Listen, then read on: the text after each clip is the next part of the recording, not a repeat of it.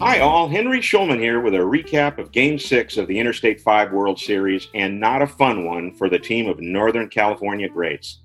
The NorCals were three outs from the first Interstate 5 title with Dennis Eckersley on the mound, the $100 a bottle champagne on ice. The clubbies in the home clubhouse at the Coliseum had all the lockers covered with plastic for a celebration, and it was a celebration that didn't happen.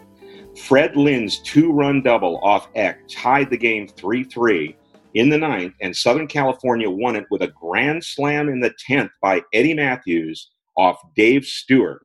Good for a 7 to 3 victory. So the NorCal's 3 to 1 series lead is gone, and the Golden Greats World Series comes down to Game 7 at Oracle Park, a contest that they never thought they would see. Lefty Gomez certainly was the pitching star of the series. After tossing six and a third innings of shutout relief in Game 3, he blanked Southern California for seven innings in Game 6 and got the NorCals through eight, even with Bobby Bonds hitting a homer for the first Southern California run. So we bring in Northern California manager Bruce Jenkins. And, and Bruce, some of these pitching decisions of yours have, have not worked out. And I mean, and this has been an offensive series, so it really has been tough, I think, in a lot of cases to pick these pitchers. Um, you didn't let Lefty Gomez finish a gem, and you instead went for Eckersley, who blew the save. And then you brought David Stewart in, Dave Stewart in for redemption in the 10th inning after a poor performance as a starter in game four. And that turned disastrous. Let, let's start with the decision to go to Eckersley uh, after eight innings of, of Lefty Gomez, uh, you know, throwing one run ball. Um, what went into that decision? Well, I, I went against my basic nature there, Henry. If somebody's pitching a gem through eight innings and, and looks like he's in control, uh, I'm always once I, I want to leave him in. I hate to see managers take out a guy who's throwing well because he's thrown you know 102 pitches. If he'd throw 99, by God, we're going to bring him back out there. Anyway, I like to see guys finish what they start, but here we are, three outs away. Uh, uh, lefty was going on short rest, and, and when you've got Eckersley to close it out, I, I just you know that that's what I chose to do. I think either way, I can live with it either way. I certainly can live with bringing in Eckersley to close out this series. Okay, so that's not a decision you lose sleep over, right? No, I mean, not at all. Okay. I mean, Dennis Eckersley, one of the great closers of all time, and he had a two-run lead. He even had, uh, you know, a, a, run to work with. Mm-hmm. Uh, we'll get to Stewart in in just a bit, uh, but let's go back uh, a little bit earlier. This was a, a one nothing game in the seventh inning. Uh, uh, Ken Caminiti had hit an RBI triple in the fourth against Jim Palmer. so it was one nothing in the seventh when Joe, Joe DiMaggio came to the plate with a man on against Palmer and provided a swing that pushed the NorCals that much closer to the title. Jon Miller has the call. So now Joltin' Joe DiMaggio to the plate. With the man aboard here in the last of the seven, still only one to nothing. NorCal leading, and Jim Palmer still on the mound having an outstanding night. Joe DiMaggio, one of the all-time greats. Ten World Series he played in, and his team, the Yankees, won nine of those ten but he's had kind of a quiet series so far. Palmer ready at the belt, and he throws. And DiMaggio swings, and he hits a high drive to center field. That one is hit pretty well. Going way back there, Duke Snider. He's at the warning track. He's at the wall. It is gone. A home run. Joe DiMaggio with a two-run homer over the center field wall here at the Coliseum over the 400-foot sign. And it is 3 nothing NorCal. Okay, now it's it's three nothing. You have a three nothing lead. It's uh, you know there's a, there's only uh, a couple innings left here uh, in this game, and uh, you know even with uh, even with the offensive nature of the series, I, am imagining that with a three nothing lead, uh, Lefty Gomez pitching the way he's going, Dennis Eckersley in your holster. I mean, did you start to think about that champagne at all? I was thinking more Tang. We brought in. I brought in a bunch of Tang in case we were going to go to Game Seven. Uh, no, no, uh, no cockiness there. But you know, to see DiMaggio come to life like that was really invigorating. It felt like it put us up ten nothing. It, it, felt so good because he hadn't had a great uh, offensive series, but he was about to make a play that made me feel even better about it. Um, and it just looked really good at that point. Yeah, it, it just, I mean, it three nothing lead uh, with the kind of pitching you have, like we're talking about um, just just sounded just sounded kind of impenetrable. Impenetrable. So you have Dennis Eckersley on the mound, three-one lead. The problem is that uh, the, one of the guys he had to face in the inning was the guy who has taken over this series offensively. I mean, it was just the bad fortune that Eckersley had to face his former A's teammate Mark McGwire, and um, McGwire came up there and he he hit a double, and maybe Eck was rattled a little bit. Uh, he didn't usually walk guys, but he walked Eddie Mathews, So now there's two on. And Southern California manager Houston Mitchell, he just made a what turned out to be a genius move. He had Fred Lynn bat for Robin Yount. That move surprised you a little bit? Well, a little bit. I mean, uh, Frank Robinson once told me that Robin Yount in 1982, which is the year we have him, was had the greatest year he's ever seen by a shortstop. And he wound up being an outfielder after that. But Fred Lynn, in his early days with the Red Sox, what was like a revelation. You know, tremendous left-hand hitter, made spectacular catches, ran into walls, a fan favorite. So what are you going to do? He's, you know, if you're playing the righty-lefty thing, he's a lefty coming up against Eck. So a little bit, but but it, it, was part of the deal. Is that you know Houston, like like I I was trying to do, is trying to get guys in the game, and boy, he he made a you know that's a gutsy move there. and it, it kind of paid off. So what does Lynn do? He hits a two-run double that ties the game three all. Now I know you don't believe in momentum, Bruce, but following the Lynn double, there was a play that seemed to shift the tide back to Northern California's favor. Tug McGraw is on the mound. Tony Gwynn is at the plate, and he hits what looks to be a go-ahead single. But Joe DiMaggio had other ideas. Southern California staying alive. Two runs in here in the ninth inning, a 3 3 tie. Tug McGraw from the bullpen to face Tony Gwynn now with Lynn, the possible go ahead run at second base. And here's McGraw, the left hander, to the left handed batting Gwynn. Gwynn hits a line drive up the middle, base hit into center field. Lynn coming around third. He's going to be waved home. DiMaggio, who's got a great arm, he comes up throwing. It's a perfect one hop throw to the plate. It's going to be close, and he is out at the plate.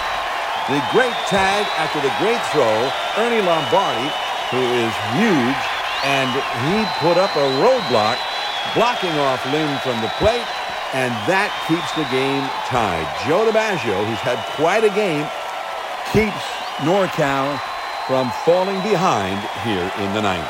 Well, that's not a bad center fielder you have there, Bruce. Well, Joe DiMaggio charged that ball, came up throwing, threw a perfect strike to home to nail him. And uh, oh man, like you know, you talk about momentum. When I say I don't believe in it, I believe in like the next day you don't have any momentum from the day before. But during a game, I absolutely believe in it. And when DiMaggio threw him out like that, I just felt like okay, you know, uh, Bobby Bonds uh, was retired to end that inning we got out of it. We go to extras, and I'm just thinking DiMaggio between the home run and that great throw, man. I still like where, where we're going here. Well, and I was just thinking too. Imagine if you're a fan uh, in in in, uh, the Coliseum, and this is the first chance you've had to see Joe DiMaggio play, to see him do what he did so well, uh, not only at the plate but in the field. I think that that would be a moment I would I would never ever forget. Uh, just it's good, yeah, and and, and you know what when he did that Houston Mitchell's like, how how great is this? You know, it, it went against him, and I, I I said that several times uh, when things went well for him. Just the idea of these guys, you're, you're managing these guys and seeing what they're doing, and so many great uh, scenarios uh, presented themselves, and it, it got to be more about just the pure enjoyment of the game than, by God, I'm going to crush you here, NorCal all the way. You know, I mean, uh, that was part of it, but but just the, uh, the, the players involved and to be able to manage them kind of overrode everything emotionally. Yeah, and uh, you know that play that uh, DiMaggio made, throwing out Fred Lynn, might have had a small effect on what happened in the tenth inning, but um, eventually it worked out for the SoCals anyway. Um, what happened was that um, you know the the Veuve Clicquot or the I don't know the Arco brand uh, champagne had, had long been removed from the home dugout now that it was um, now that it was 3 3. Uh, and uh, McGraw is still in the game, uh, and the Southern Californians in the top of the 10th inning load the bases off McGraw. Now, you made a decision then to bring in Dave Stewart to face McGwire. And uh, I mean, that right there, you would think might have created the hit that puts this game in SoCal's favor. Now, McGwire hit a fly ball to center. Jackie Robinson, as fast as he was, didn't test DiMaggio's arm. Uh, and I guess with nobody out, there was no real reason to. But that really is kind of a respect for DiMaggio's arm and, and what we saw the inning before, right? Absolutely. Once again, you know, DiMaggio was, was rising to the occasion. And, you know, with Stewart there, you know, we're in Oakland. Uh, McGwire's coming up. Uh, he's had the, the better of, of Stewart, and you know, I talked to Dave. Uh, are you ready to to pitch relief? And uh, he especially wanted this moment. And by God, I went with him there. When he got McGwire on the fly ball, I'm thinking, you know, thank you. However, a double a double play and you're out of it, and you have the momentum yeah. again. But that's not what happened. Eddie Mathews stepped to the plate, that baby faced assassin uh, from the Braves, and here's Jon Miller letting you know what happened. Such tension, such drama. Tenth inning here at the Coliseum in Game Six, three to three the score. Dave Stewart brought in from the bullpen in such a tight spot after Tug McGraw walked the bases loaded with one out. He did get McGwire on a shallow fly ball to center, but now here's Eddie Mathews. Three men on, two men out. Mathews, 12 time All Star, 512 home runs, one of the greatest slugging third basemen in Major League history. And here is Stu to Eddie Mathews. And there's a swing and a long drive deep into center field. Way back goes DiMaggio. He's gliding back to the warning track and get out the rye bread, Grandma. It's grand salami time. Eddie Mathews with a grand slam here in the 10th, and Southern California has a 7 to 3 lead. So that's it. A grand slam by Eddie Mathews, a four run victory for Southern California, and now the series is all tied up at three games apiece. And I, have to think now that uh, even though the game is at home, it's going to be at Oracle Park. Um, you you have to think that maybe the the momentum that you don't believe in is actually on the Southern California side. On the other hand, you're putting the series in the hands of Tom Seaver, and as we as we know, he had a three hit complete game in in game two, uh, and and he's going to face Don Drysdale, who was the game one loser and didn't have a great game. Um, you feel pretty good about that matchup? No, I feel really good about it. Um, it's Tom Seaver's pitching for me. You know, we uh, the, our bats did not go quiet in uh, in Game Six. Uh, DiMaggio came to life. Uh, the mood in the clubhouse is is good. It's upbeat. Uh, it, it, was a tough a tough hang. Uh, you know, right off the bat, it was pretty crushing. But a few minutes went by, and guys are going, "We're looking good here. Let, us look around this clubhouse. We're going to take it tomorrow at Oracle and and uh, save the embarrassment of blowing a 3 1 lead. All right. Well, one game left in the Golden Greats series here. I mean, you couldn't have asked for more from a competitive standpoint. And we'll talk to you after game seven, Bruce. You bet. Look forward to it, Henry. Thank you for listening. Be sure to subscribe to the Giant Splash or A's Plus podcast so you can hear future recaps from this Golden Greats World Series.